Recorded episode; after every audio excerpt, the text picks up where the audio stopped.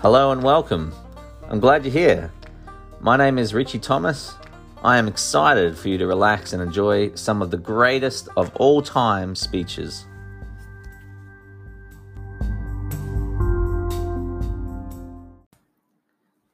Hello and welcome.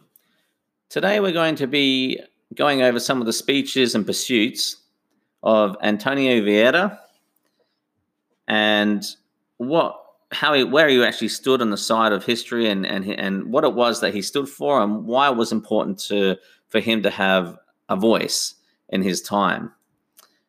There's a lot of things you could talk about with him, but I thought it would be good to just go over some of the things that he might be well known for. So he was a significant person, born in Lisbon, just near Portugal. His parents took him to Bahia, Brazil, and that's where he was educated. It was here that he decided to take vows as a Jesuit, which is basically a member of the Roman Catholic Church, dedicated to educational work and things of that nature, um, which is significant because you have to remember the power and the influence that the church had at that time uh, with kings, queens, and various countries. He was known to be an amazing orator and a literary great. This is how he was described by many and his talents saw him mix with some of the most world renowned people of his time.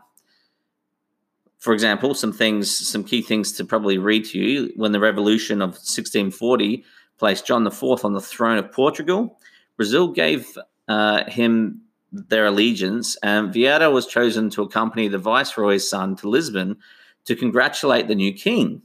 So it was him that was sent and it was his talents and attitude for these uh, like for affairs which impressed John so favor- favorably that the king appointed him to tutor Don Pedro, who was a royal preacher and a member uh, a member of the royal council at that time. So no small feat.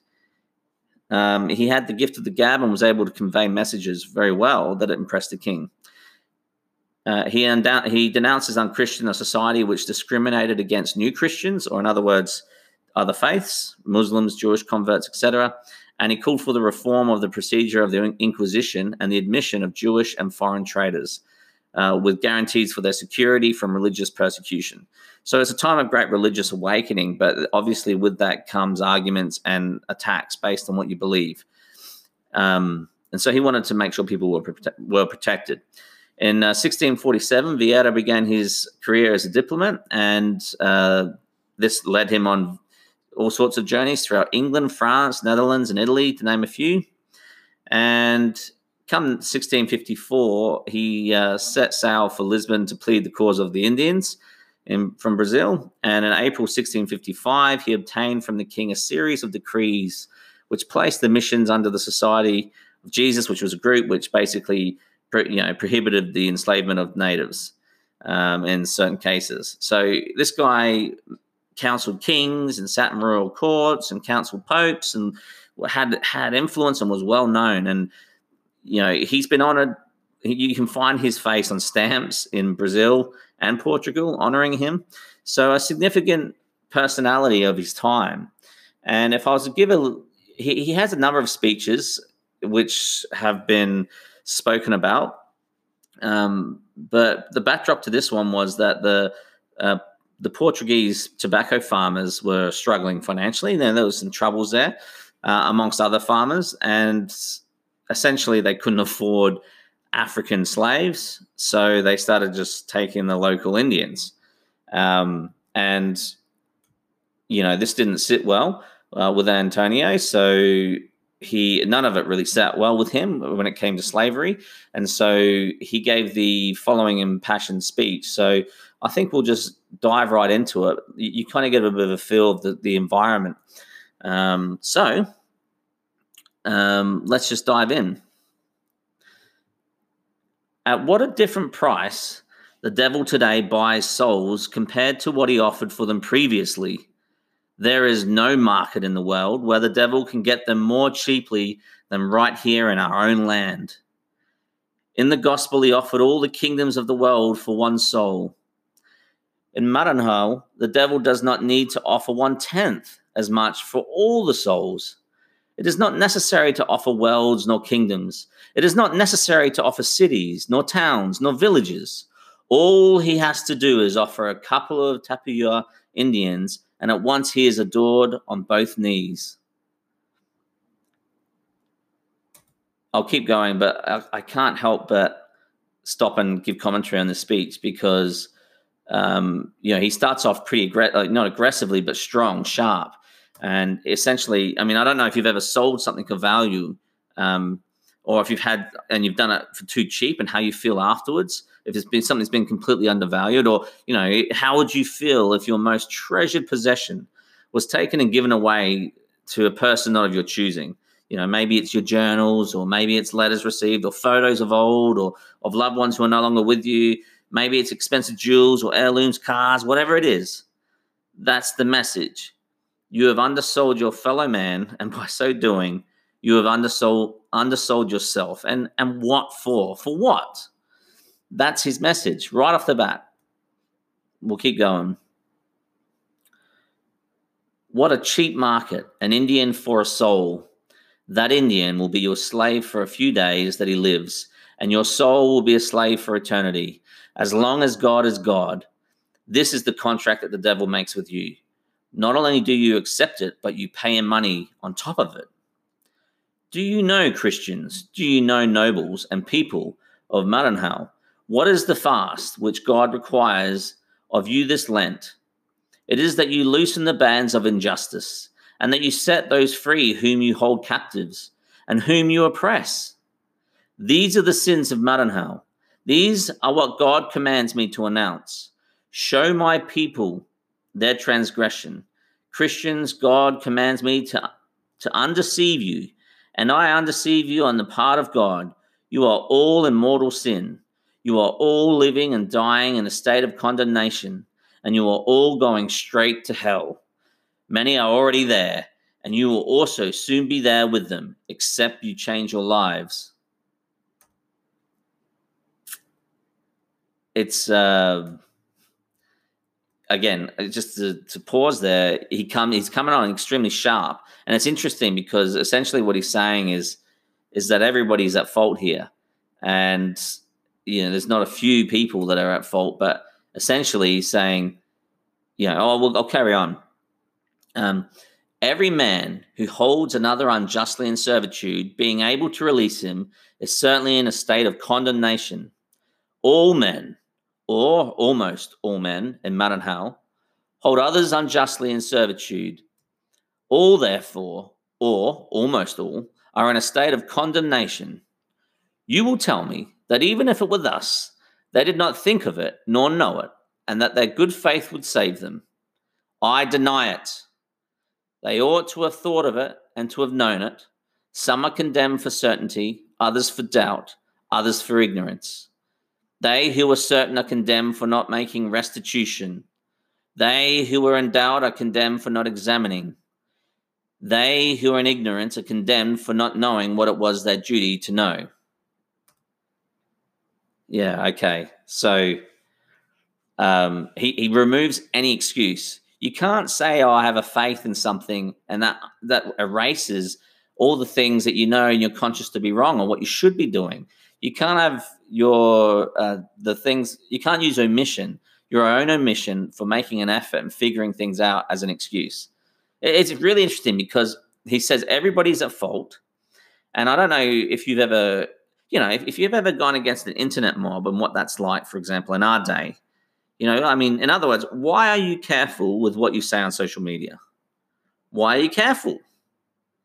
Um, cancel culture destroys people's reputations, not just yours, but your family's too. And this is what he faces by sharing these views. No one wants to be corrected, especially if everyone is doing what they know is wrong. Uh, they are already on the defensive. Before he says he, he, they would already know this probably deep down, and a lot of them obviously that it was wrong. And he's on the other side telling them it's wrong. And he's on the other side of the world on his own, probably in a land that's not as lawful as you and I enjoy. So he's putting himself in harm's way by saying these things.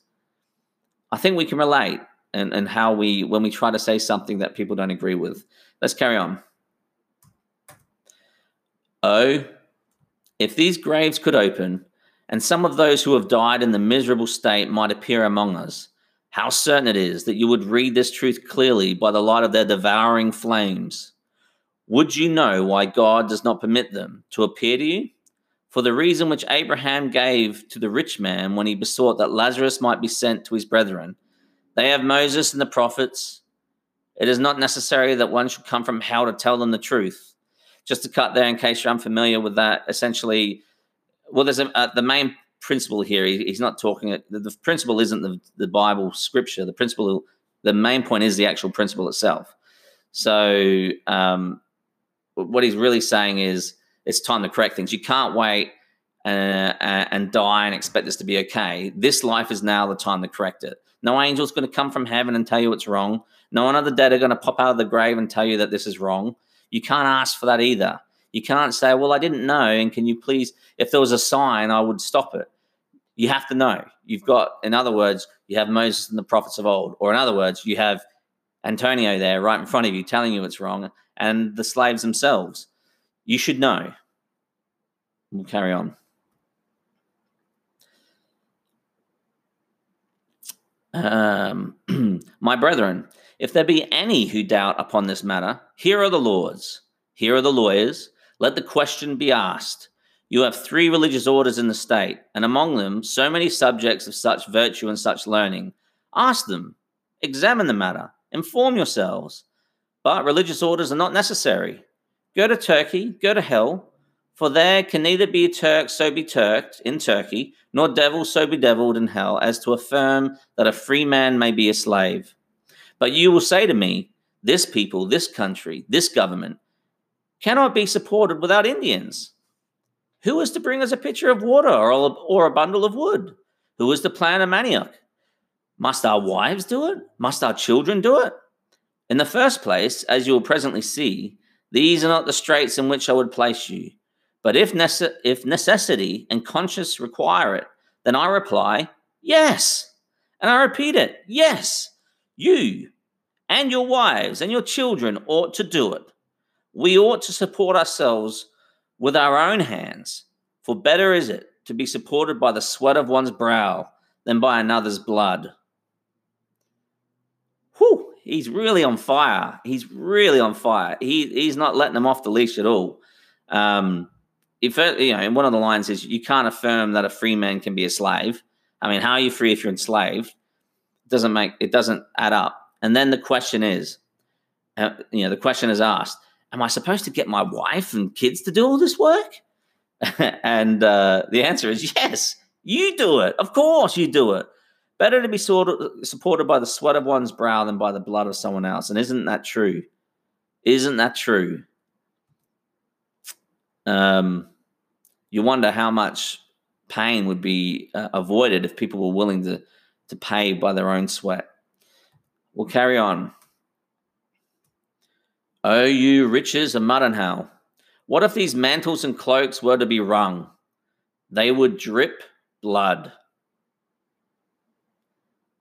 Let us give this remedy to the country in which we live.